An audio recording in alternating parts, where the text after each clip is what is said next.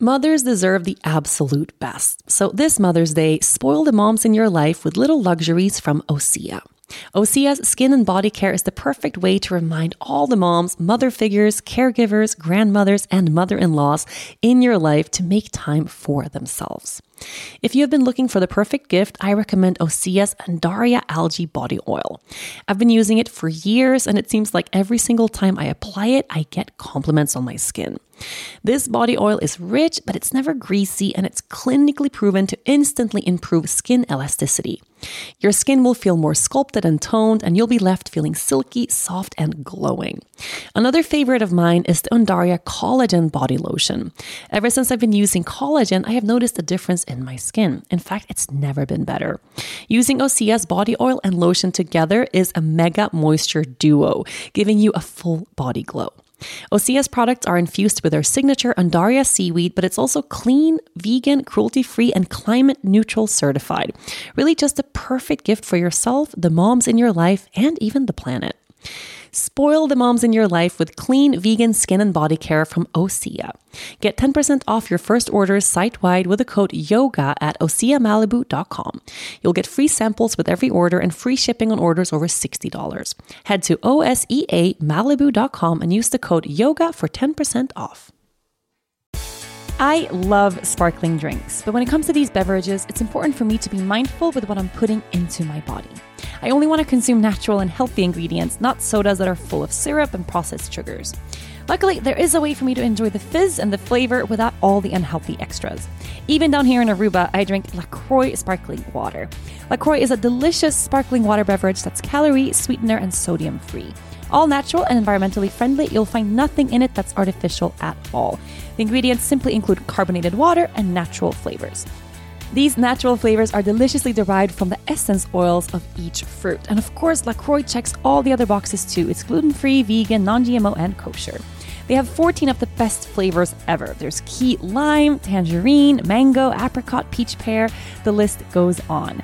LaCroix's coconut flavor is the best one to sip on the beach, and the lemon flavor makes me feel super refreshed after a sweaty yoga class. On top of that, the LaCroix family also includes the six curate flavors with delicious mixes of fruits like kiwi watermelon, blackberry cucumber, and cantaloupe pink grapefruit. For my listeners in the US, LaCroix is available nationwide. For more information, join the LaCroix community on their social channels at LaCroix Water or check them out at lacroixwater.com. That's spelled L A C R O I X water.com for all their information and a full list of retailers. Quench your thirst today with delicious, healthy, sparkling water from LaCroix, a healthier alternative for you and your lifestyle. Hi, and welcome to another episode of From the Heart Conversations with Yoga Girl. I am so happy to welcome this very special next guest on the show. She is a writer, speaker, educator, currently a student at Columbia University, and chances are you have already come across her writing through social media. Her work is centered around educating white women like myself on how we can, in genuine, dedicated ways, support women of color. She is shedding light on important issues like systematic racism, spiritual bypassing, and much more. Terms that, if you don't know them yet, you are about to learn all about. Here to talk to us today about intersectional feminism and more, Rachel Cargle. Welcome to the show. Hi, thank you so, so, so, so much. Hey, so, so happy to have you here. This feels like an anticipated talks. It has been like, an anticipated, very much so. I know. I mean, we've only been talking for, I don't know how, I don't know, little over a month maybe, yeah. but it feels like a much longer time than that. I yeah, both of our followers have been waiting for this. Yes, yes. I'm so so honored to have you on the show. Thank you for taking the time to to talk to us today.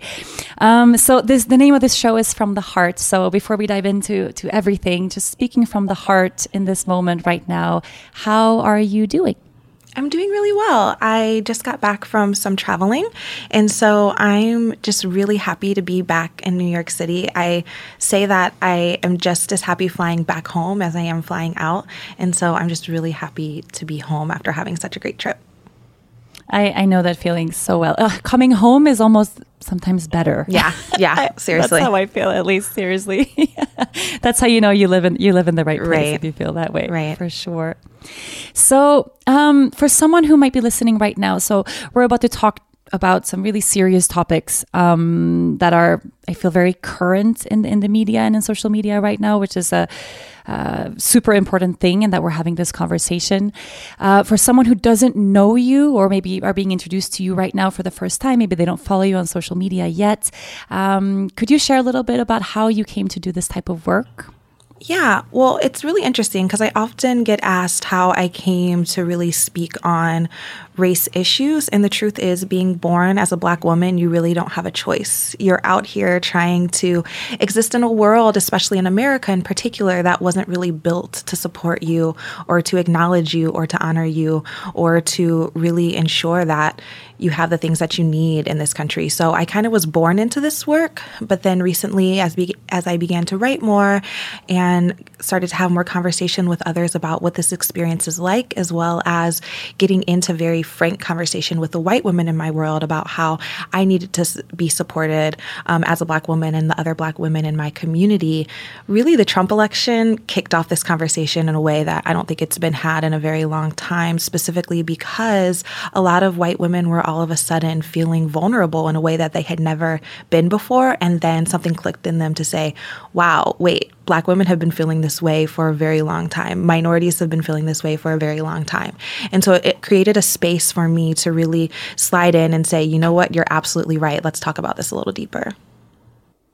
So, has it gotten significantly worse with the Trump administration, or is it just that um, it's more out in the open. Yeah, it's the same this, issues. Yeah, the same issues that have been going on for generations and generations. It's just that all of a sudden there's this heightened awareness of it, with everyone being in a very scary, vulnerable place with the administration that's in office right now.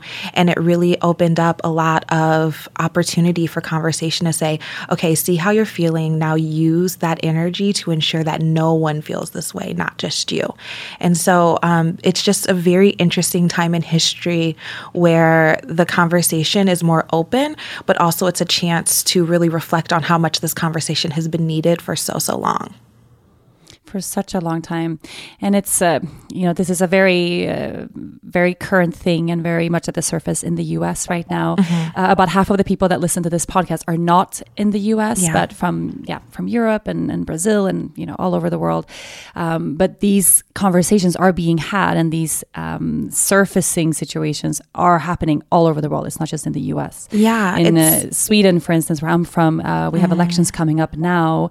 Uh, and there is the Swedish Democrat Democrats, which is I don't know what to compare them to, even with um, compare yeah. them to, to a party in the U.S. But it's very much a racist party. And just saying that out loud, I know there's going to be Swedish people listening that say, "Oh no, you know that's not the case." But for for anyone who's listening, know that it's very much a racist um, party, and they are gaining extreme traction um, right now.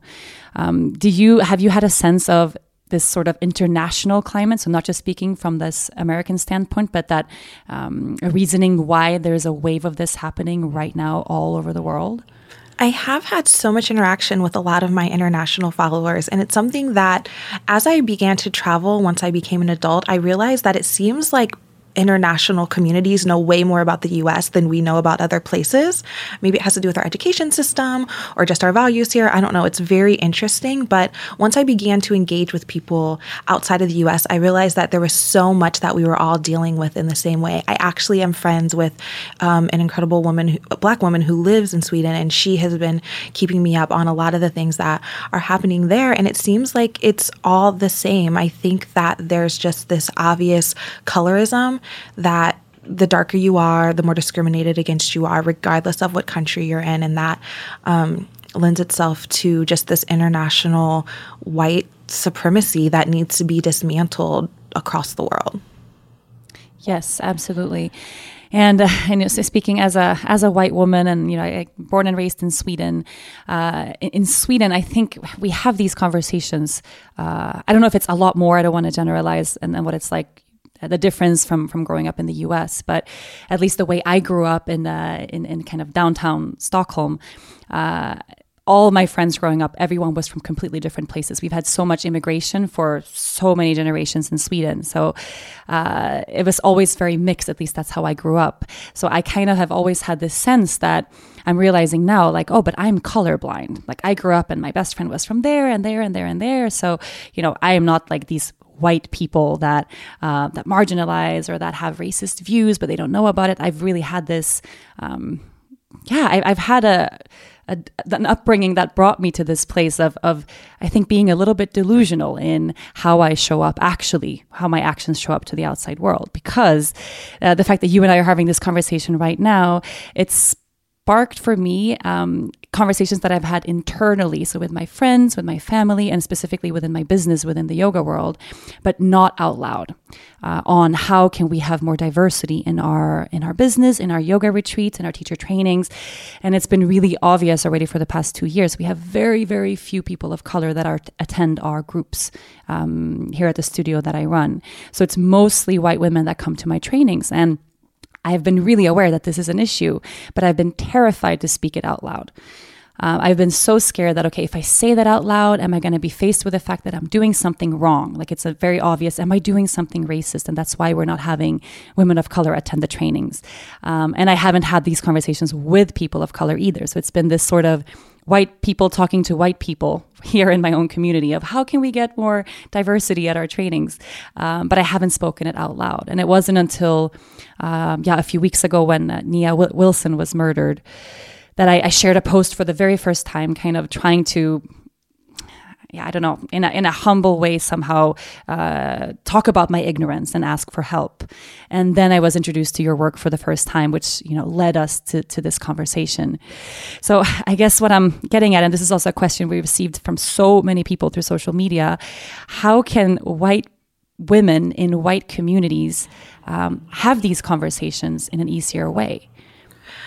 I think easy needs to be a word that's taken out of the conversation because I don't think it yeah. will ever, ever be easy. But I think one really important thing that you just brought up in sharing your own story is that there's such a deep danger in feeling colorblind, as you said, or in feeling like you're not part of the problem, or feeling that you're somehow um, excluded from the group of white people who, you know, aren't part of this supremacy that has taken over the whole world and marginalized and really hurt so many people of color. And so I think that that recognition is so important to say, okay, I have white skin, which means that I have white privilege, which means I need to really take into consideration how I experience that and how I use it in order to ensure that people who don't look like me are being heard and acknowledged and held up in the best way that I can do it. That looks, and you know, sometimes it looks like just within your home or within your community, but also it means being loud and disrupting um, really important spaces. And so I think that acknowledgement is really important. And like you said, there's this like underlying fear of using the word racist. Racist isn't a bad word. It's it, it's a thing, and you'll accept and say, "Oh my gosh, I've done something racist." Being called racist is not the worst thing that can happen to someone. There's a lot of worse things that can happen, and those worst things usually happen to people of color. To be called racist or to be called out on your racist actions or thoughts or ideas are an opportunity for you to sit back and say, wow, there's this entire system in the world that's been built around me, and I happen to be born into a space to benefit from it. So I need to sit back and look at how race plays a role in my life.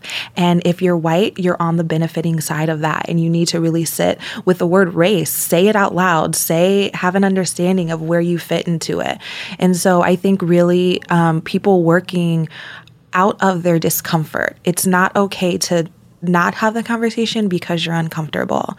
And so I think that's one of the first parts is just saying, like, wow, I'm white in a racist society. I'm benefiting from it. Where do I go from here? And I think having that acceptance, when you start to break those walls down of just being defensive around the topic of race, that's when real work can be done because as long as you're still sitting in your ego of not wanting to be called out or not wanting to be called in or not wanting to, you know, accept the fact that this is the reality, whether you asked for it or not, people often say, well, I didn't ask to be right and I didn't ask to be black, but here we are. So we need to start having these conversations um, from a lens of truth instead of from trying to look at it from a lens of comfort. Yes, yes, and I think that that um, th- this idea that I've had that oh I am completely colorblind and and uh, I, I, live in Aruba, which is a really small community. We only have hundred thousand people here, but there are eighty three nationalities. So in my day to day, it's just it's just not something that I think about a lot. So whenever I would, uh, and I have gotten those comments in social media, like whenever I share a, a photo of a big group of say fifty five uh, graduates from a training, like oh and we're so proud of these you know YTT graduates, congratulations, and then someone comments like oh that's a lot of white women. Yeah. And immediately my sense, you know, and I, I, w- I would get sort of triggered by that as in, as in, but is that my fault? Like I'm white, I'm attracting white people, uh, and I'm realizing now how ridiculous it was that I didn't already from that first moment I was ever, uh, I ever had a comment like that in my feed. Go, oh wait, it, what can I do about that? Instead yeah. of just get uncomfortable and yeah. say, but I'm white, so I, I know, think that's my fault and I think one thing that's really important in that sense is that um, when you were saying, you know, when you were growing when you were growing up in your hometown and every you were colorblind because you didn't have to think about it. That's the privilege in itself. You didn't have to think about it, but I'm sure some of the other people in your community had to think about it and it was something that they thought about every day. And one other thing I wanted to speak to, um, talking about your trainings and thinking how you see, you know, you're so proud to put out these photos and then someone will comment and say, "Oh my gosh, that's a lot of white people." It often we would be naturally triggered. I think I don't want to use the word triggered. We would be naturally aware when we see all male spaces. When we see a photo coming out of if we saw if we saw a photo of a graduating class of a university and it was all male, we'd be like, um, wait, like this is not okay. We would all I think there would be an automatic questioning of what's going on. And I think that it's time for white women who would naturally be aware of a um, situation based on our sex or our gender to really start considering those same thought lines looking at race. I, I, completely agree, and I and I'm realizing now this different level of consciousness that this has brought um, into my entire perception of, of everything. Exactly the way you say it. If I would ever see a group, um, for instance, a really tangible um, example is this this past weekend. I attended a three day conference uh, here in Aruba on uh, child abuse. Mm. It was really intense, but there was a big panel of speakers there. And normally I have that looking of, oh, how many women are here mm-hmm. immediately? That's sort of, I have that in the back of my head and I count and I'm like, oh, okay, you know, this is pretty, pretty equal women, men. Uh, and then for the first time, I caught myself really checking in wait how many how many speakers are of color here in this uh, you know caribbean part of the world which is exactly a, a, native white place uh, there were two people of color and, a, and nine isn't that wild panelists it's so wild. First, it blew my mind. It completely blew my, blew my mind. Wait, what? And here we are, and it's all Caribbean. And then, you know, they blew my mind again. That wait, how how many other situations have I been in where I didn't notice, yeah, or I didn't think about it? So, I mean, I'm sitting here today. There's a lot of people that that that listen to this podcast. I'm just I feel equally ashamed, really, from having had this this ignorance really having having had this ignorant looking to the outside world especially being in the line of work that i that i am i mean it's it's it's something that that we talk about so often in terms of in terms of diversity and equality, but for me, it's been the feminist thing and women and men and and uh, helping people in poverty and, and, and things like that. I haven't had this racial outlook, and I think I haven't had it because I've had this idea that oh, but I don't see color that way because yeah. of how I was brought up or, or, whatever, which I'm realizing now is just probably more dangerous yeah, than, than anything sure. else. Um, so I would love to to invite you know anyone listening, especially white women listening, uh, if you have that idea of oh, but I don't, there's no difference. Uh, there is a difference. and if we and it's know, a privilege in itself to feel that way. It's a privilege in itself to, to, not have to notice. To not have to notice. To not have yeah. to notice. No, it's it's a huge thing. Um, so getting deeper into this because uh, something that, that immediately happened after I think we did a little tag in an Instagram story or oh, we're going to have this conversation and I'm excited to learn from women of color to ask questions to ask for help because I've been worried okay what if we uh, we've actually had that conversation. We had a meeting on this at the studio where I had the question okay, if we offer our teacher training uh, to a discount or we have a quota of spots that are only you know designated for women of color or people of color, is that in itself racist to say, oh, wait, you have a different color of skin than my general demographic, so I'm going to do something specific for you? And even though I'm realizing now, like, yeah, that would probably is not a probably is not a bad idea. Um, the fear of it being racist made me do nothing. Yeah. I think a lot of people speak on um, they'd rather do nothing than be wrong. And I think that's such a um, problematic way to think because if we think about it in any other case, in any other social justice situation, that would never be the answer. The answer would never be don't do anything. If it's, you know, like that would never be the way that we feel we need to take action. And I think that it's fair to do research. There's there's a we have the world in our hands at this point. And um, I've been doing so much studying on race issues from the past just to kind of get an understanding of where we are now and what I'm fighting for in context with things that have happened over time. And there's just so much information of how things have been done over time. And it's fair for people to really start digging in and figuring out what has worked, what hasn't, reach out to each other, reach out and ask questions. Um, I mean, there's always the conversation on social media, especially mine and other activists to say, you know, it's not a black woman's job to teach you how to respect her or teach you how to be a decent human being in terms of race. And um, I am often going out to speak and answer questions, but this is my work. Um, I, I would never expect every black woman to go out and be an educator on this. This just happens to be the work that I was given and that I am very happy and proud and um, equipped to do. But I think as far as ensuring that you're listening to women who are to women of color who are teaching, reading books, um, doing the work on your own to ensure that you have the deepest knowledge you can at any point in time and act accordingly. And if you mess up, change it and do it better next time. Learn how to apologize. One thing I've seen from white women over and over, especially in this situation of race, is that they've been conditional act allies. They've been conditional allies as long as they're comfortable, as long as they feel like they're doing things right, and as long as they um, are getting, I don't know, somewhat some kind of praise that makes them feel comfortable. And so I want to challenge white women: get uncomfortable, figure it out, um, be willing to make mistakes for the sake of continuing forward and doing better, and learn how to apologize. To say, "Wow, I see what you're saying. My intent doesn't erase my impact, and I'm going to listen. I'm going to learn better and do better next time. You are listening to From the Heart Conversations with Yoga Girl. My morning routine involves me waking up at 5 in the morning to start my day with journaling, meditation, and moving my body. If you start your mornings rooting yourself into a foundation of peace, I promise it will change the entire day ahead. But in order to wake up in the right space, it's crucial to be well rested from the night before. In fact, for my listeners in the US, one third of you are not getting a good night's sleep. This is especially detrimental to those who live active lifestyle, but there's a mattress company out there dedicated to changing all of that, called Molecule.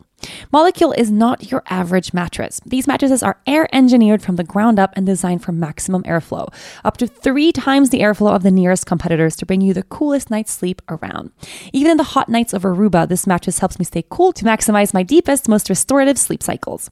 I wake up feeling refreshed and energized even before the sun. Built for active lifestyles, molecule mattresses were designed with the support of renowned neurologists and sleep doctors and are the favorites of professional athletes across the United States, like Nastia Liukin, Ryan and Sarah Hall, Russell Wilson, and Tom Brady. Rest easy knowing that molecule mattresses are manufactured using patented technology that reduces emissions by 97% compared to traditional manufacturing. Plus, all molecule foam is CertiPure US certified and manufactured in the USA. Try Molecule mattresses risk free for 100 nights. If you're not getting the coolest sleep of your life, we'll take it back, no questions asked. And right now, get $250 off of any Molecule mattress. Just go to onmolecule.com slash yoga girl to begin you getting the best sleep of your life. That's onmolecule.com slash yoga girl. Molecule optimal sleep for optimal performance. Sometimes in life, skepticism can serve you well. It can save you money, keep you from wasting a day at a timeshare presentation, and help you avoid spreading gossip. To be honest, when I'm faced with a new scenario, I usually tend to be a skeptic until something proves me wrong. And if you're like me, you can probably spot a too good to be true health hack from a mile away and read labels like it's your job. That's where Ritual comes in. They know that every good skeptic deserves a multivitamin that exceeds your standards. Their clinically backed Essential for Women 18 Plus multivitamin has high quality, traceable key ingredients in clean, bioavailable forms. Take two delayed release capsules per day that optimize your body's absorption, and you'll get nine key nutrients. Rituals Essential for Women is USP verified, so you know you can trust what you're putting in your body. Only about 1% of supplement brands on the market have the USP verified mark, which shows the product contains the ingredients actually listed on the label. On top of that, Ritual multivitamins are vegan, non GMO project verified, gluten and major allergen free, certified B Corp, and made traceable. I take my vitamins every morning with breakfast. It's part of my daily ritual, and I feel so good doing it. No more shady business. Rituals Essential for Women 18 Plus is a multivitamin you can actually trust. Get 25% off your first month at ritual.com slash yoga girl. Start Ritual or add Essential for Women 18 Plus to your subscription today. That's ritual.com slash yoga girl for 25% off. Let's uh, talk about tone policing. Uh, so we have a couple of terms, a couple of um, really important terms to learn uh, that I think are, in in some ways, at least in my recent social media feeds, I've seen cause a lot of confusion. And uh, a big piece of the questions I got for you today were on tone policing specifically. Uh, yeah. could you explain just just to us what does it mean to tone police someone? Yeah. So what tone policing is is um, there's often situations will where white women will come into a black woman's space and and I'll speak on my own behalf because it's happened to me at least once a day where white women come into my space and say, Hey, I really want to hear what you have to say, but it sounds like you're being really aggressive. Maybe if you spoke a little nicer, more people would want to hear from you. Or maybe if you weren't um, making me feel so bad about being white, I would actually want to be an ally to you. So, tone policing is when you're coming in and you're telling black women to change their tone in order to make you more comfortable to hear what they have to say. And that is not okay. And it also shows in the way that, and I brought this up in a post that I made recently, is that I personally am a very well spoken, very well written, Ivy League educated, um, by you know societal beauty standards i'm attractive i am and I've been claimed as easy to listen to. My message is palatable because all of those things that make me um, someone who people might want to hear from. But that shouldn't be the case. Any black woman in any space, looking any way, who might not be as well spoken, who might be loud and angry and enraged, who might not be as well written, she deserves to be heard too.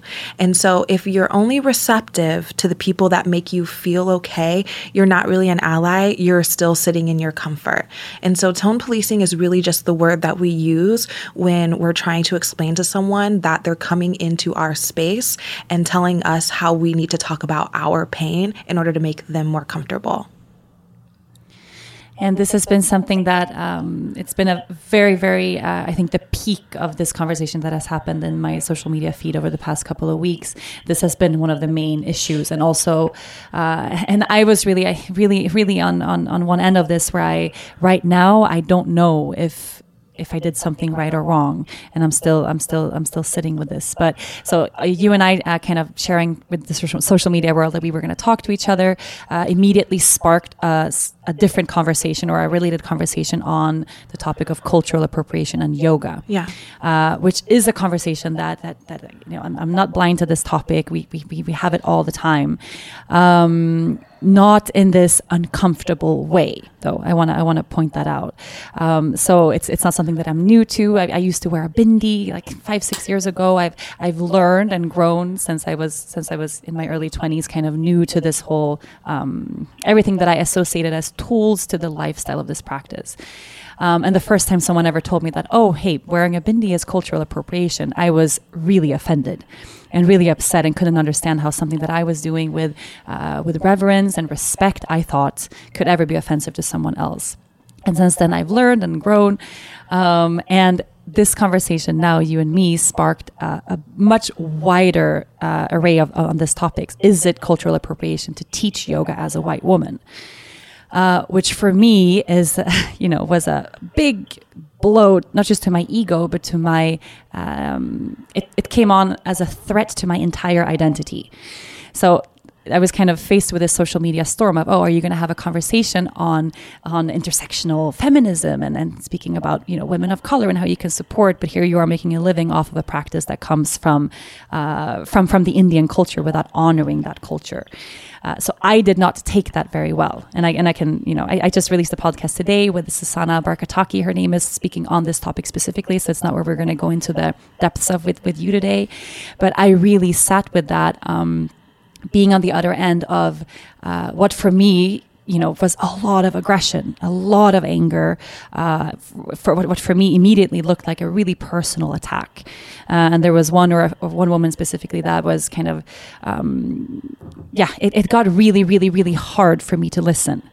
So uh, and, and, and I didn't want to block her. I didn't want to shut her, you know, shut the conversation down at all. So I kind of uh, let everything stay there. But I had to sit with the fact of, okay, how can I have this conversation while feeling like I'm under personal attack?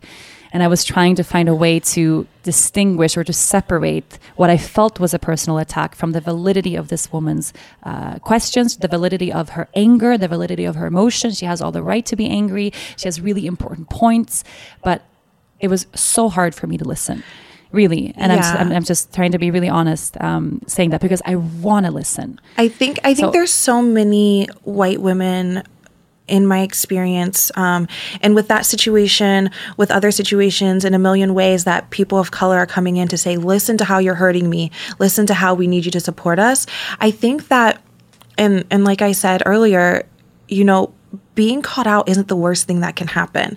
If you can and, and, you can't you can't possibly imagine the type of pain that is felt in the lives in the dna in the blood in the personal stories and the ancestral understandings of what people of color are going through. And so i think that it's not only fair but absolutely necessary that white people be willing to be un you're literally just uncomfortable. No one you know that it, it's just it's just discomfort. And so i think that white people really need to take a moment and say, I can be uncomfortable because entire generations of their identity have been not just uncomfortable, have been killed, have been raped, have been snatched away from their homes, have their entire cultures have been taken away. And so I think that it's imperative that um, white people begin to sit in that discomfort. And we need to stop giving, you know, as much as the effects of this are are appreciated. Just like when Anne Hathaway made a post about Nia Wilson um, back when Nia was murdered, and Anne Hathaway came on and she said, you know, we need to start listening to Black people. Then all of a sudden, Anne Hathaway was like the queen of the world for caring about black people all of a sudden. We're not giving out cookies for for white people caring about us all of a sudden. It's this isn't this isn't something you're gifting us. It's something that's imperative. And so I think um, as you continue, you know, to open your eyes to what's happening and how the work you do is affecting people of color and anyone else who's listening who is really starting to swallow how they have either benefited from the oppression of people of color, benefited from colonization, um, benefited from their own seat at the table of privilege from having white skin, I think it's imperative that you both sit with that discomfort, really sit with it. Don't just say, like, oh, look at me, I'm being uncomfortable. Like, really sit with it and say, wow, this is nothing in comparison to what other people have experienced. But then also, your next steps should always be to take immediate action. And there's just no room for, um, I don't know, there's no room for glorifying basic humanity and I think right, that's right. fair oh, for white people. That. Yeah, for white people to call each other out on that as well, to say, like, oh, okay, I'm glad, let's move forward. And I'm really, and Rachel, with the work that you're doing, I'm really excited to see other studios follow suit, other teachers follow suit, because it's really meaningful work that will hopefully, this, hopefully, this will be a wave in change instead of just the trickling that it's been happening lately. Right, right. Yeah, and I think I, I, like to think if I would find myself in a in a similar situation again, that I could have a a different reaction. I think it's hard when when the when there's a the platform is so wide and there are so many different um, people engaging in conversation at the same time. So I, I was trying to sort of immediately shift the conversation over to to the blog or to articles or to the podcast. Um, you know, in a space where I can also listen because I, I had to. Yeah. It took me a couple of days. How can I separate? Uh, in this case, there was a hashtag started boycott yoga girl. I mean, there was a, a lot of things that for me didn't feel right for me to stay in that space because I felt Uh, like, yes, it's a big topic for sure, but I felt like it was also really personal.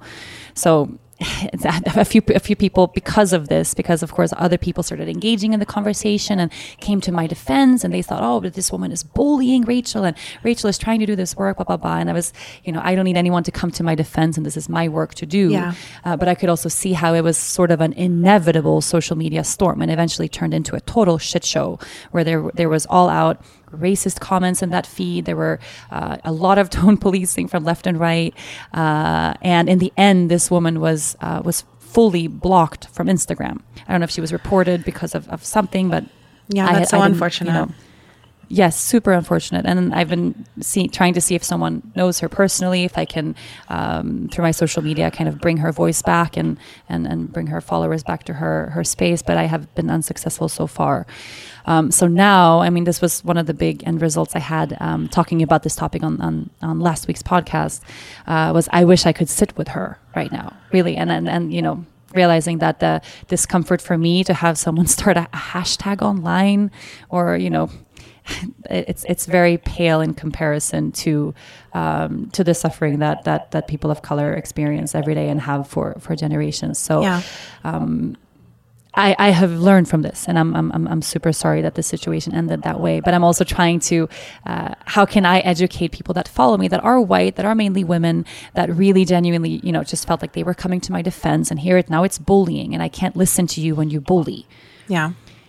Uh, especially when uh, there was a lot of comments in there uh, that say, "Oh, but you know, uh, racism isn't real anymore." I'm, I'm, I'm, ashamed yeah. to say this, but uh, there, I saw a comment like "slavery has ended." Can you? Can we all get on with Girl, our lives I have right seen now? it all. You don't have to tell me. The, I have seen every, yeah, no, any sure. and every comment that can be made, and these are all just ways that people try to dismiss the realities in order to make themselves more comfortable. Because there's nothing about any news source that you could go through right now that doesn't remind us that racism is very real and that it's something that needs to be acknowledged and dealt with on a daily basis. The work has to be done. And so um, these are just, yeah, these are just ways for people to easily dismiss the realities. And it's, and you know who dismisses them? People who don't have to deal with them. Of course, it's easy for them to dismiss it because it doesn't affect their family or their livelihood or their bodily safety. And so, um, I'm happy this conversation is being had because there's so much for everyone to learn if we're really going to take big leaps forward. And what about in this specific field? So, so in the wellness field or the field of spirituality, yoga, um, white women that are leaders in this specific field.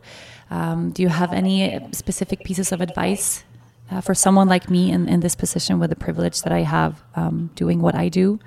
I'm not. Um, I, am not an expert in the field. Obviously, there's um, Layla Said. She has a, and I hope I said her last name correctly. I'm so sorry, Layla, if I didn't. But she has a really great blog post right now that um, speaks to the spirituality and wellness community, specifically the white women within it. I'll I'll give that to you so that you can share yeah, it. I follow her. Okay. Oh, I'm awesome. Gonna, yeah, she's lovely. Yeah, she has a really great piece, and so I think that um, my only real experience with women in this space was from conversations that I had based on things like a post that I recently set that I recently um, put out and I've done it a few times now, and it's always had a very interesting conversation come out of it, basically saying maybe you manifested it, but maybe it's just your white privilege. And so there's so much that there's so many layers to one's existence and one's experience. And often um, in the spirituality world it gets bypassed. And that's one of the words that um, a conversation that has come up spiritual bypassing in which you'd rather deal or um, you know approach situations in a way that completely bypasses reality in order to sit into the comfort of you know your own personal understanding of spirituality. So um, just for example a really interesting space of like i said that post that said maybe you manifested it maybe it's your white privilege. There's an entire history within the U- us specifically in which black families literally did not have the chance to develop wealth.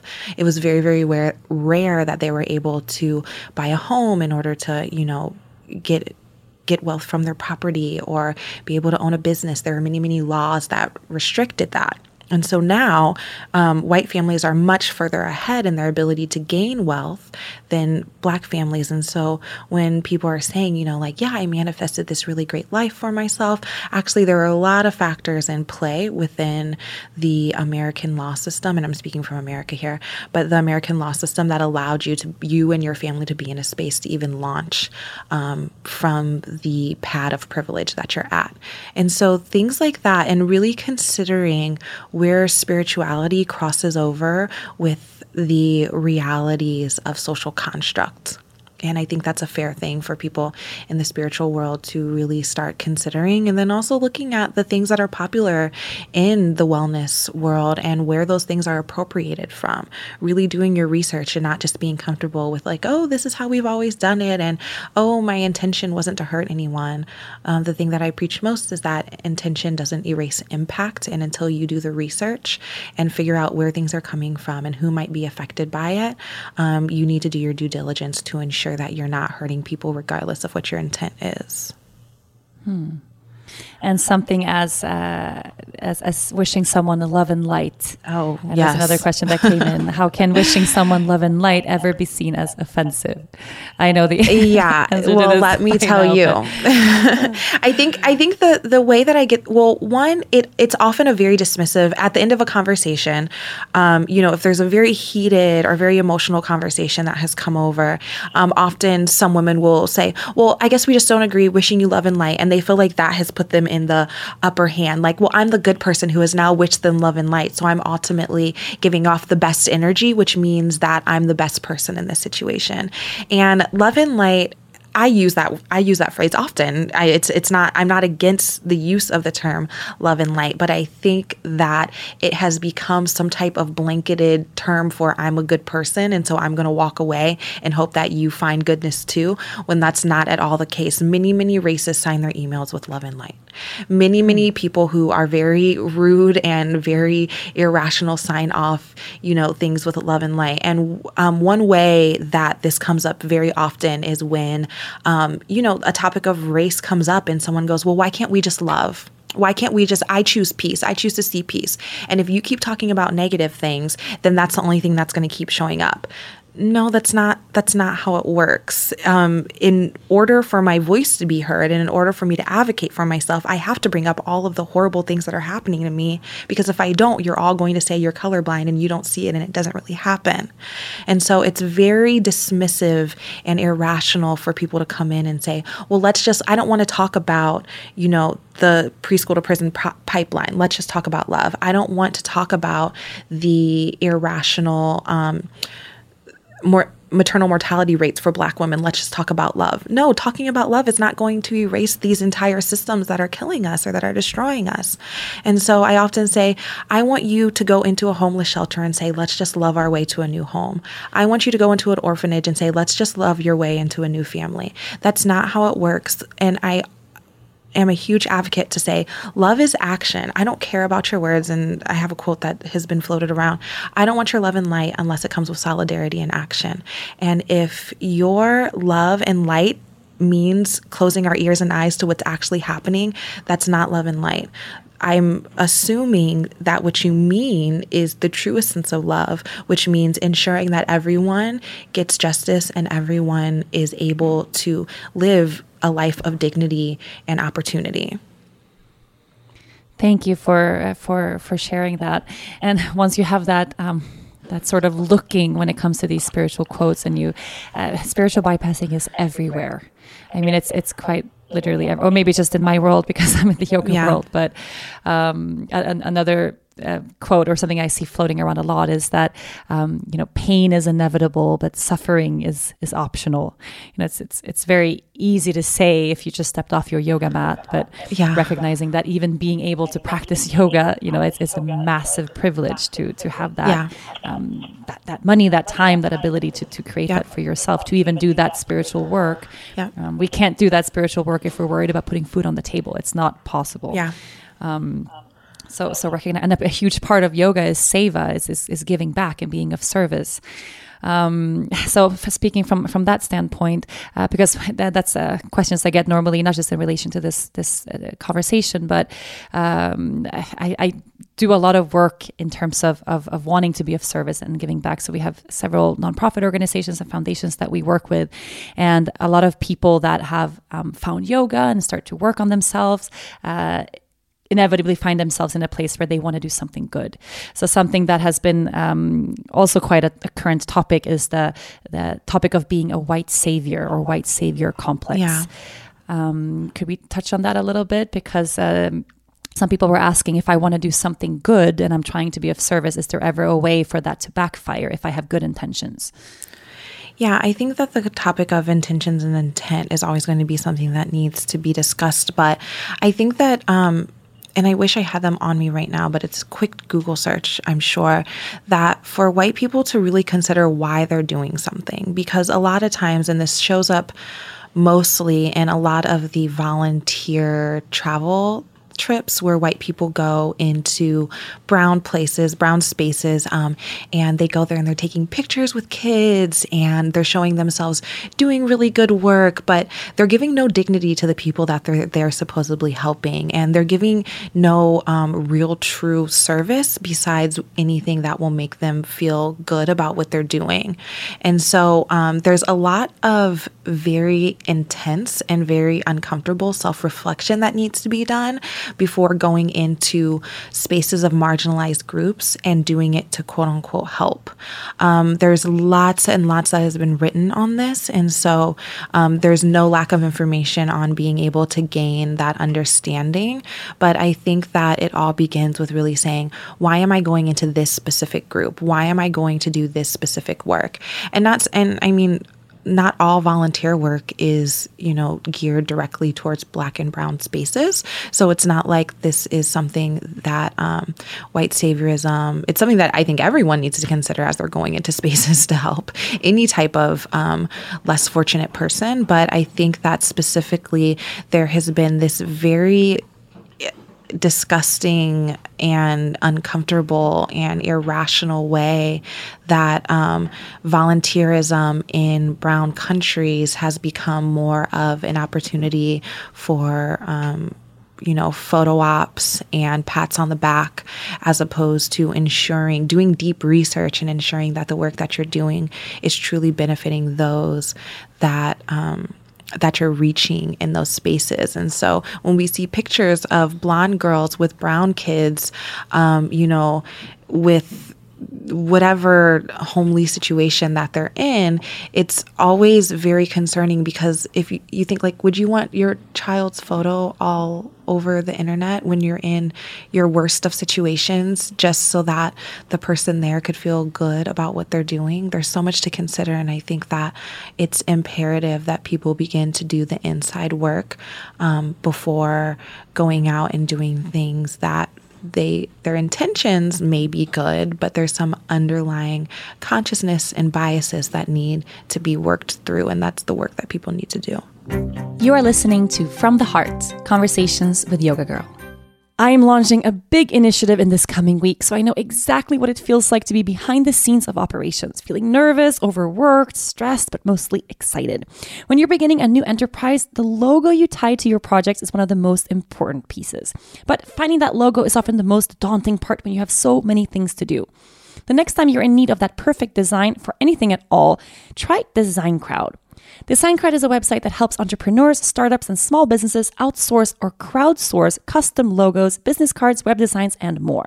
That means you work with many designers from around the world who compete to win your budget. It's super awesome for small businesses that need top international design talent at a low cost. Founded by two university friends at home in Sydney, Australia, DesignCrowd has grown to a team of 50 staff and 600,000 designers from around the world. To date, they have completed $30 million worth of projects. Try it out today. Just post information on their website describing the design that you need. Within hours, you'll receive your first response. Then pick your favorite design, approve the payment. It's as easy as that and almost impossible to find nothing you like. There's no risk that one designer won't nail down your brief. You have access to over 600,000 minds to help you out. But no worries. DesignCrowd also has a money back guarantee if nothing suits you. Start any project from just $99. Launch your new logo or rework an existing design. DesignCrowd is here to help you with all your creative needs. For a special $100 VIP offer for our listeners, check out designcrowd.com slash yoga girl to learn more and to save up to $100 when you start your next project. That's designcrowd.com slash yoga girl. D-E-S-I-G-N-C-R-O-W-D dot com slash yoga girl. Or simply enter the discount code yoga girl when posting a project on Design Crowd. I have been uh, contemplating a lot the the the energy of of of of having an entire world of white people sitting with um, sitting with this discomfort. Some people addressing it, and some people not, and some people awakening to it now and wanting to do the work but not knowing how to. Um, do you, do you think part of why this is challenging and part of why there is also this uh, this this idea of oh, but I'm um, I help people of color, so I can't be racist. You think they go hand in hand with wanting to, um, I guess, fix or sort of step away from a place of shame for uh, having that kind of privilege? Do you think those things are connected? Yeah, that's there's a term for that. It's called exceptionalism, where a where a person feels that they are exceptional, they are not part of the problem, and so therefore they um, just don't have to sit and consider and think about these things. And I think that one of the places that this shows up a lot is, you know, white teachers in urban places where they're teaching mostly black kids. They'll say, well, I work with black kids every day. I can't be racist. But oftentimes they have these deep biases that show up in their classroom, show up in the way that they're interacting with people.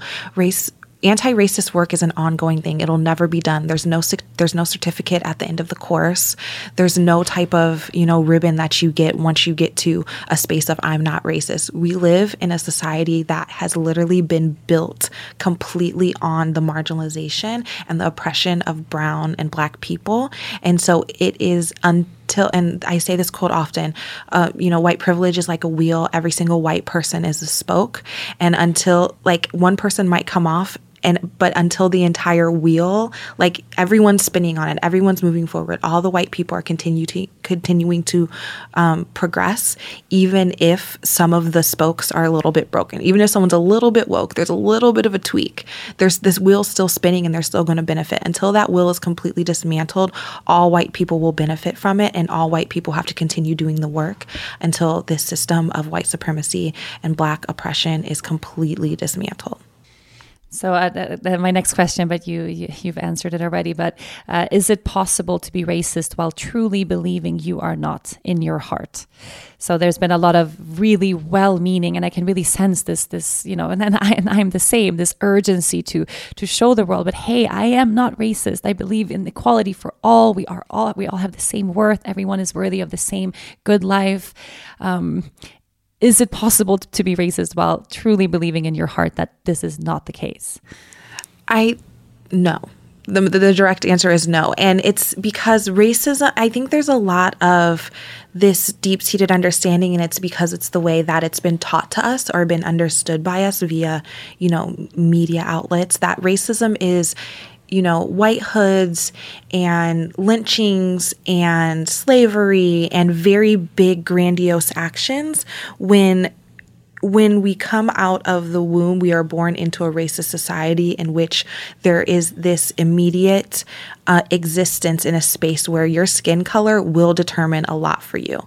And so there is no way until the entire thing is overthrown that people are going to be able to sit in a space and say, I'm not one of the ones. There's no exceptionalism. But what there is are people who are very actively and intentionally anti racist. And I see it every day. I see it, you know, I have tons of followers who are all doing, not all, who many, many are doing the work in order to progress in their anti racism. There's a lot of people who are continually asking themselves the questions, continuously calling people out, continuously ensuring that they're doing the work in their space to say, what marginalized voices do I need to hear from?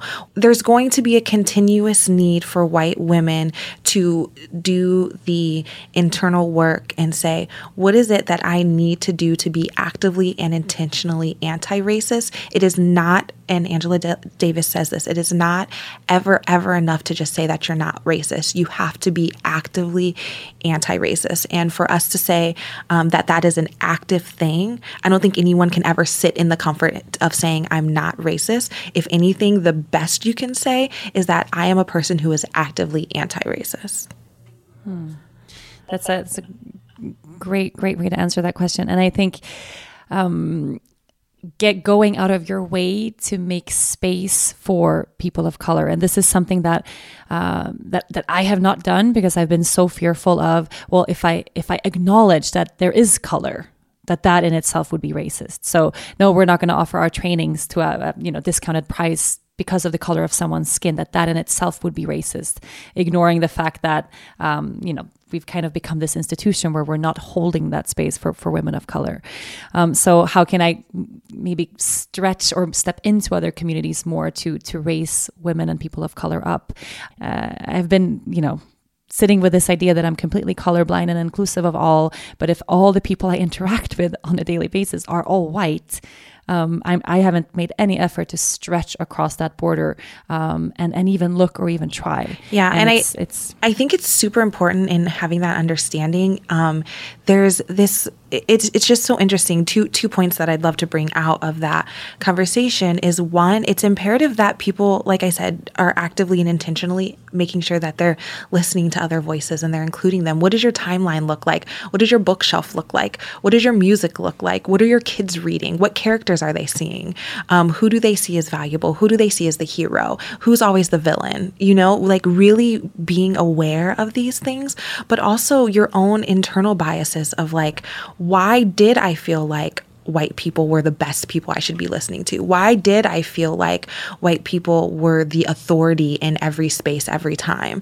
And so I think that as people begin to do internal work like that, um, you'll really be able to see, you know, like your unconsciousness was also your bias your unconscious understanding was also the biases that were instilled in you and all of us because of the way that society works and the world that we were born into.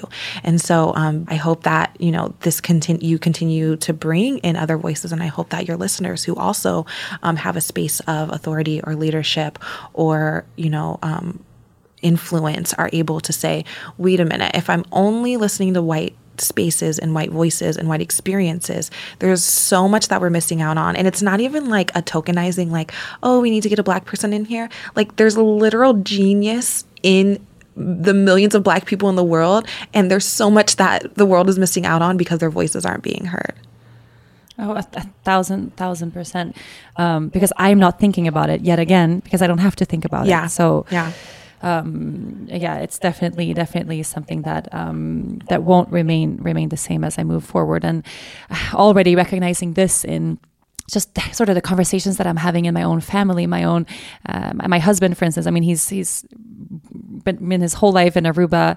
Uh, he's been here since he was nine months old. His his family is native to the island.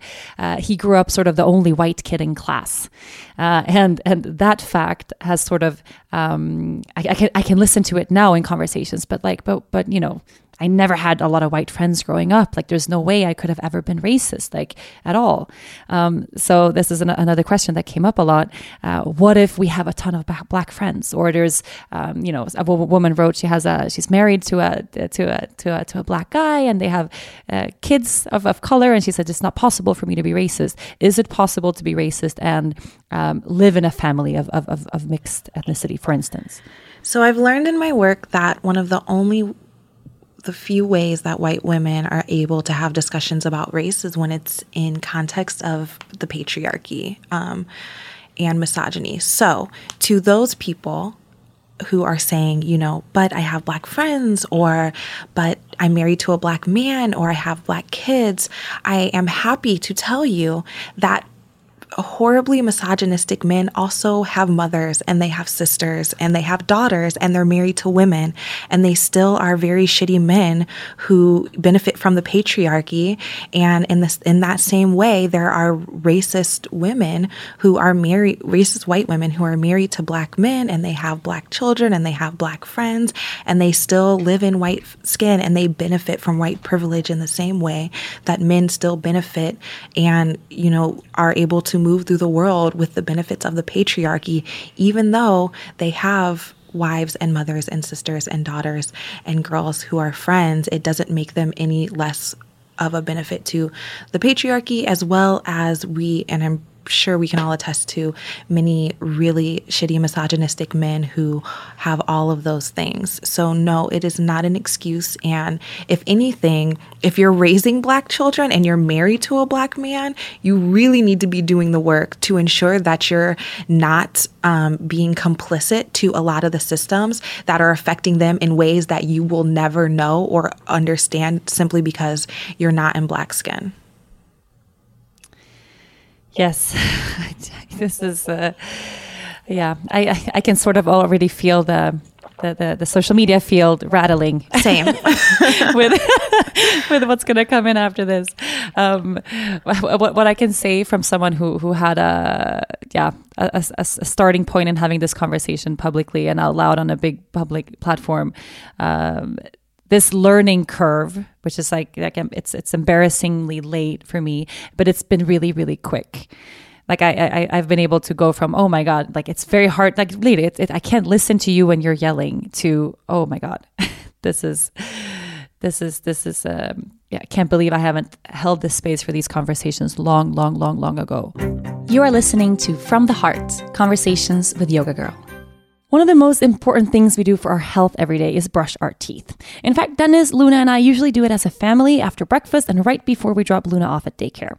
But so many of us are actually brushing our teeth the wrong way without even knowing it. With Quip helping me out, let's talk mouth care facts. Quip is the next level electric toothbrush. This company knows how to make sure you're getting the best brush every time. To help guide you through a full and even clean, Quip has built in two minute timers that pulses every 30 seconds so you know when to switch sides. And did you know a striking 90% of us don't brush our teeth for the full two minutes and don't clean our mouths evenly?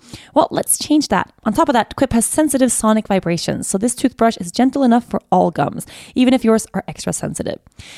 Most people brush too hard, and some electric toothbrushes can be way too abrasive, but Quip has found that perfect balance. For added convenience, Quip has a multi use cover. If you're at home, this cover mounts to your mirror to declutter your sink and your cabinet. And if you're on the go, the cover will protect your bristles, keep them clean, and make traveling with your toothbrush way easier. Not only does Quip has no inconvenient or clunky charger, it runs for three months on one charge, which is absolutely amazing and revolutionary. Here's another fact Did you know that three out of four of us use bristles that are old, worn out, out and ineffective. That's why Quip delivers new brush heads on an automatic and dentist recommended schedule every three months for just $5. Quip is one of the first electric toothbrushes to be accepted by the American Dental Association.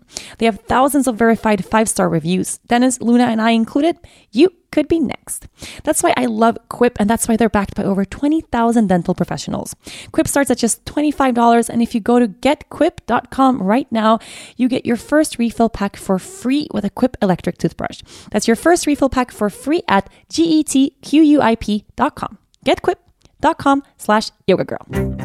Um, so anyone listening, if anything that we're speaking on right now, if it sits off with you or if it triggers you or if it makes you feel like oh my god can't believe she said that. I have to go online now and and fight this. Um, yeah what would you suggest rachel to i guess to not dive into reaction immediately as a as a white person? Um, do you have any advice on how to to listen, even if the person we're speaking to might be upset or angry, or um, if, if, if it's a challenging conversation? Yeah, I mean, as I mean, I try to think about it in ways in which I am someone who is part of the privileged group. Like, um, you know, when I'm listening to trans people tell me their experiences and it might make me uncomfortable or I'm like I have no clue what you're talking about or that doesn't have to do with me. It's really so irrational for me to be dismissive of another person telling me their experiences solely based on my own one comfort level or my own understanding. You have to recognize that we all move through the world very differently. And it is our responsibility to really if we if we're part of the movement in order to um, get social justice for everyone. I think that it is our responsibility to say, hey, I I'm here for you and I've declared myself someone who wants to be here for you. So tell me what I need to know in order to act better on your behalf because you're the expert of you. I, you know, I could I could never speak on behalf of you. And so I think that um really considering maybe the first question people need to ask is am I actually an ally? That's the first question. Like if you're uncomfortable, say, wait, okay, make the decision right now. Are you an ally? And if you are, that means that you need to listen. And so, if you're listening, that means you need to step out of your ego, which also is a word in the spiritual realm, a lot of saying stepping out of your ego. And I think it never shows up more than in conversation of race. But to step out of your ego and your own comfort and say, okay, let me give this person space to um, express their experience in the way that my experiences are often expressed. And also, you know, like I said, it sucks that white women can only really come to um, empathy with people of color when it's brought in the conversation of the patriarchy. But I'm hoping that they'll be able to frame their mind in the way that, you know, when before before any of you come onto my Instagram page after this podcast comes out to say not all white women are like that I'm one of the good ones or whatever it is that you have to say consider how utterly annoying it would be if a man if we had a huge conversation about feminism and a man took the time to come over and say, I'm really glad you felt the need to express yourself, but guess what? Not all men. That would just, it's just irrational and it's, and we all get frustrated by it. And so really con- start to frame this conversation in ways that you might understand better to give you a starting point, but then dig deeper and recognize that you need to step out of yourself and your own feelings around it in order to give um, space and a voice to those who are demanding to be heard because for so long we were not. And what about when a conversation like this, when it's sort of, I mean, I'm sure you see that a lot, if it starts to derail, um, specifically in social media? Uh, I guess this is a, a, a two part question. Do you think it is efficient to have these conversations in social media? And what do you do if um, if things get extremely heated because I, I am you know this is almost like a logistical question for me. Uh, i never block people in social media. I mean never have um, like extreme cases. Um, but I, I, try to allow discussion to, to, to, to flourish always. And uh, i haven't seen attacks and this sort of viciousness as I did these past couple of weeks on the question of race. Yeah. So one, it came with a realization of okay, I have a lot of ignorant people in my community. Uh, it it went from from you know being okay, well, I want to def- defend Rachel over here to something scary really really fast. Um, Yeah. What do you do in those cases? And do you think it's a is it a is it a constructive way to to talk? I mean, social media isn't the only way that this information and this understanding can be consumed. Um, I think one, and I say this to my audience all the time, you need to sit back and listen. If if the topic at hand is people of color, then let people of color talk about this issue, and you sit back and listen. Also, there, Google is so free.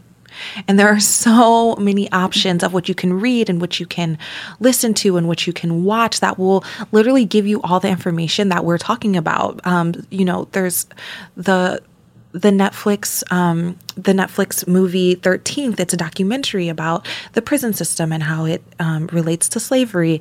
There's a billion um, really great written pieces, um, whether it's books or articles. I have in the link in my bio. I have tons of resources that people can read through. So if you're feeling uncomfortable or you're feel or even angry or even frustrated, take that moment to consider whether you want to speak from a point of frustration and anger um, to defend yourself against more marginalized people because that's never a good look. Also, um, take that as a moment to say, okay, let me educate myself as deeply as possible on both sides. So, because believe me, people of color are incredibly educated on the experiences of white people because that's all that's ever given in media, in books, and everything. So, we're speaking from a very understanding position of both our side and the side that our society is drenched with in terms of the white experience and the white understanding. If you want to be in a critical conversation, I would I hold people to very high expectations of education and if you really want to dig deep with me about race, um, you can either listen to me because I'm speaking as the expert here as a person of color, or you can go and read and do and have a deeper understanding on your own so that it can be engaging instead of reactive. Thank you. Thank you. Thank you. Thank you. You answered that so so so eloquently. Yeah. Uh, I feel like uh, I hope that many people that participated in this conversation through my personal social media feed over the past few weeks um, get answers to their questions in a yeah in, in a way that really lands uh, because there were many people in those comment feeds trying to make the same points uh, but i mean we all know that there's something about social media that makes Yeah. um, yeah, it makes it harder when it gets heated. Yeah. Um, it, it, it really does. But yeah, I think it's also important that we have that conversation everywhere, right? I mean, I, I wouldn't say as, as a feminist, oh, we're not going to talk about about feminism here. You know, it's not an appropriate yeah. place. It's appropriate Every everywhere. place. Yeah. Right, everywhere is appropriate, um, but I think we can all choose to to educate ourselves in the f- mediums and the forms that that allow us to listen and learn the quickest. Yeah. So, um, for me, you know, podcast is a great way, and you have a a bunch of podcasts that I listened to before before talking to you today that were also really um, really helpful on the on the topic. So I'll be sharing Rachel's website and everything, and, and all the all the descriptions and links and everything to this when this podcast is live. Awesome. Um, there's a, uh, one or two more things I want to just uh, Yeah. touch on. This was a really great question that came in. I'm going to read it as is because she uh, she phrased it so well. So uh, I want to support all women in any position, but especially given. I I want to especially give opportunities for women to move up within my company to shatter that glass ceiling. I try all the time to be culturally and racially sensitive and making extra effort to make these opportunities happen for women of color. However, I'm wondering is there a point where, as a white woman, I start to become too much help? Absolutely. I think that there is a point where you could become too much help, but I think the way to eliminate that is just listen to people of color. Just listen to them. Literally sit with your employees and say, what is it that you need to feel supported? Where is it that you're feeling not supported? Um, what are the ways in which you're experiencing, you know, things that you think might be attributed to race and really listen to them and hear them because they're going to be the experts in the area. And it, I think it's so interesting that people um, pull in specifically white people to come in and be like diversity. I don't know, like do diversity workshops. Literally, you just have to listen to the people of color who are working for you, and they will tell you everything that you need to know about um, how what you're doing is affecting them, um, or you know, not really giving them the opportunities that they need. And so, my suggestion is to deeply invest in listening to the people of color who are working for you and ask literally just ask them what they need and what they're seeing and how they're feeling because they will they will I'm I promise you they're talking about it amongst themselves. So um, if you just ask them to be a part of that conversation, I promise you will get whatever answers you are looking for.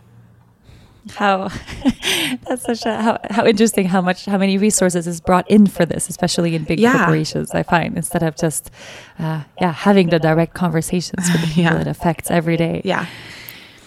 Um, so this next question I have is very it's very personal from me, and I'm hoping I don't come off sounding like a total idiot. I almost wasn't going to ask this, but I'm going to anyway because it's one of the things that I know if I don't, I'll be left wondering. Uh, so I don't know if you if you uh, uh, read this already, but uh, I have in the in the very back of my neck, back of my back of my head, I have a braid that I have had. And this was also a big topic of controversy over the past couple of weeks uh, that I have had for over a decade. Uh, there was just once a braid that my my best friend braided my hair over a decade ago, and wrapped it in string, and I've had it since she passed away four years ago. So it's become one of those things that um, that just deeply remind me of, of of of my closest friend. And now that we're having these conversations, and I had a, a photo where I sort of had my um, um, it's become a dread underneath it. And I shared that in social media, and then someone said, "Oh my God, can't believe you're having these conversations about race, and you are sitting here, you know, culturally appropriating black, appropriating black culture with this um, braid that you have in the back of your head. Uh, cut it off immediately."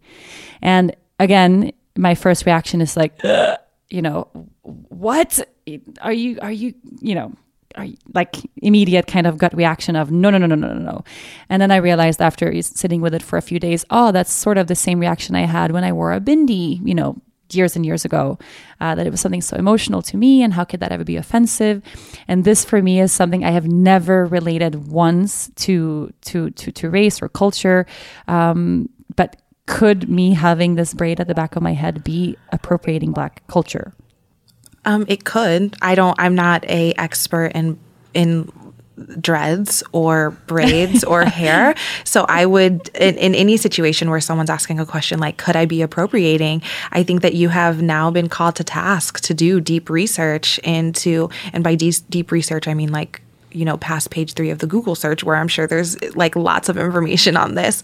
But my, um, I think that it's fair that this is a good example, and I'm interested to see, um, you know, your journey in figuring this out from this conversation on. But it's important that if it's been called to your attention by a person of color who's saying like hey what you have going on is a little offensive to me. That is an immediate um, you know understanding like okay this is worth me doing my research. And so i um, I might have been a research for you in this moment, but I, I genuinely don't know the answer to that. So I would definitely encourage you to look a little deeper into the topic of dreads. Um, like I said, I, I, don't know much about it. It's not something that I personally, um, I don't have, my hair is completely cut off, but I don't have dreads. but no, I think, and I'm, and I'm, and I'm like, almost didn't ask. I'm like, this is going to come off sounding so stupid. No, it's, uh, it's, but for it's, me a, and it's my, totally like, valid. It's totally valid that um, it, the conversation of dreads is something that's brought up just in the news recently. There's a little girl in Jamaica who her mother was told that she would have to cut off her daughter's dreads if she wanted to send her to this specifically prestigious school because they said that it was un, like unsanitary.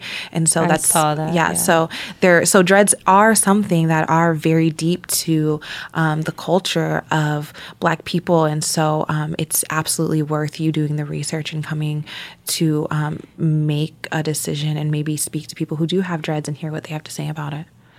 Yeah, and it becomes also because this, of course, affects. You know, there's so many, so many. We take part of so many different cultures every single day, and this is a really big, a big, a big thing to sit with. Uh, so it, it kind of posed the next question, like, but what if I didn't create this threat intentionally? Like, is that okay or is it not? Uh, and it is, as you say, it's it's my my research to continue to do, and I will. Um, but a lot of people were asking, oh wait, am I not allowed to eat sushi anymore, or can I not, you know, enjoy like listening to that music? Um, and so for anyone who has more, you know deep questions on cultural appropriation specifically and also how it relates to yoga. Uh, the podcast of last week with Susanna Barkataki explained it super well in that what brings more union and what creates less separation uh, in that internal, and it's absolutely an internal questioning. Uh, leans toward appreciation, not appropriation. And we have to do the work, each person, to really, um, yeah, to look up and see: is this offending a lot of people? Is it causing a lot of separation? Um, am I appropriating or am I am I appreciating? So in terms of food, uh, it, it's it's a it's a totally different different question altogether. Yeah, but this is not easy. it's not. I gotta say, I gotta say, and I know also, you know, I mean, you you know that too. Like putting your life on social media, it opens us up to, uh, you know, to all sorts of questioning and judgment, and Yeah. and people giving giving you their opinions from from left to right. So, um, what I'm really taking home is okay if it makes me uncomfortable. Um, chances are that there is something there, and that, Yeah. that that I can only learn moving deeper into that place, rather than say, "Hey, let's not talk about that. Let's go somewhere else." for sure. So uh, I'm still doing that work. Um, to close, um, kind of for me at least, going uh, full circle in my own research, uh, what what sparked this conversation in the very first place. Um, do you have any tangible advice, not just for me, but for any person that might be in a in a similar position or a similar similar space? Um, for me, the question is, how can I make my uh, yoga teacher trainings, my my workshops, my retreats, uh, truly accessible for um, for women of color? In a in an authentic way, in a way that isn't you know tokenizing, in a way um, in in a respectful way, and actually make a difference. Do you have any advice? Yeah, I mean, I think there's, you know, the the industry of yoga that has happened in Western cultures is there's you know a lot of capitalism involved how much things cost and what's available. So really looking and even looking at things like what does your advertisement look like? Is it because i know if i see a sign with a bunch of white women i'm probably not going to want to attend because nothing in me wants to be in a room in which i'm the minority when i in which i'm intentionally the minority. And so looking at your advertising looking at your pricing looking at um, where you're holding it at, looking at who your speakers are. Like you said, Rachel, you went into that space and was like, oh my gosh, it's on, there's only two people of color or there's no women. That's something that we do every time. So consider what needs to be available in terms of representation. Um, and access and just being wildly, wildly intentional, listening. There's so many incredible um, women of color who are in the world of yoga as well, reach out to them and say, you know, what can we do? Just like with a business thing, talk to people of color and ask them what they need, and they'll tell you exactly what they need. Hmm.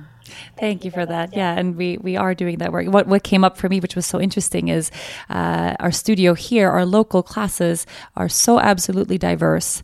Uh, I mean, it's it's really beautifully representative of the Aruban community. I mean, we have uh, literally I would say great diversity in terms of local classes, uh, but it does not look that way at all in, in our retreats and training. So there is something we're doing different 100%. Uh, and I think it's a lot of it comes down to pricing. We make a huge effort to have local prices here and to, um, to, to, to, make the classes really accessible for everyone.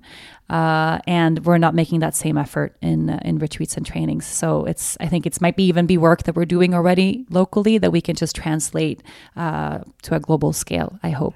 Yeah, and I hope you can share whatever whatever it is that you which you deem as you know a working solution that many many other studios and trainings are able to um, learn and take that on and do it in their own communities. Yes, yes, yes. I'm going to be sharing all of this. So, I mean, I've had now two, two podcasts in a row on this, uh, on the topic of of of of of, of race. Uh, the next one I record is going to be more personal to me, so my own personal learnings and things we've. I am changing personally in my own outlook and what we're changing at the studio and in business, and I'm looking forward to to sharing this journey in just a in a humble way. Yeah. Um, so thank you so much for for for choosing to to to hold this space for for for learning. I mean, this this cannot be an easy role to have, and you just you you, you do it so beautifully. So thank you so much for yeah for for taking your time to educate not just me but this whole community and everyone you touch on a daily basis. Thank you so much, Rachel. Thank you for everyone listening. Follow rachel.cargle on Instagram. You can go to rachelcargle.com. Uh, Rachel has amazing live webinars and lectures and great pieces of writing you can take part in to deepen your learning and understanding. And if you have questions or comments, uh, please voice them respectfully. And let's continue listening. Thank you so much. A huge thank you to my beautiful guest this week, Rachel Cargle. If you enjoyed this episode, be sure to listen and subscribe to other great episodes of From the Heart Conversations with Yoga Girl. You can find all of them on rachelbrathen.com, on Apple Podcasts, Google Play, or anywhere you normally get your podcasts. And don't forget to leave a review while you are there. Thanks to the folks at Cadence 13 for their production work, and of course, thanks to my sponsors, LaCroix, Molecule, Design Crowd, and Quip. Please support them the way they support this podcast. I'll see you next week.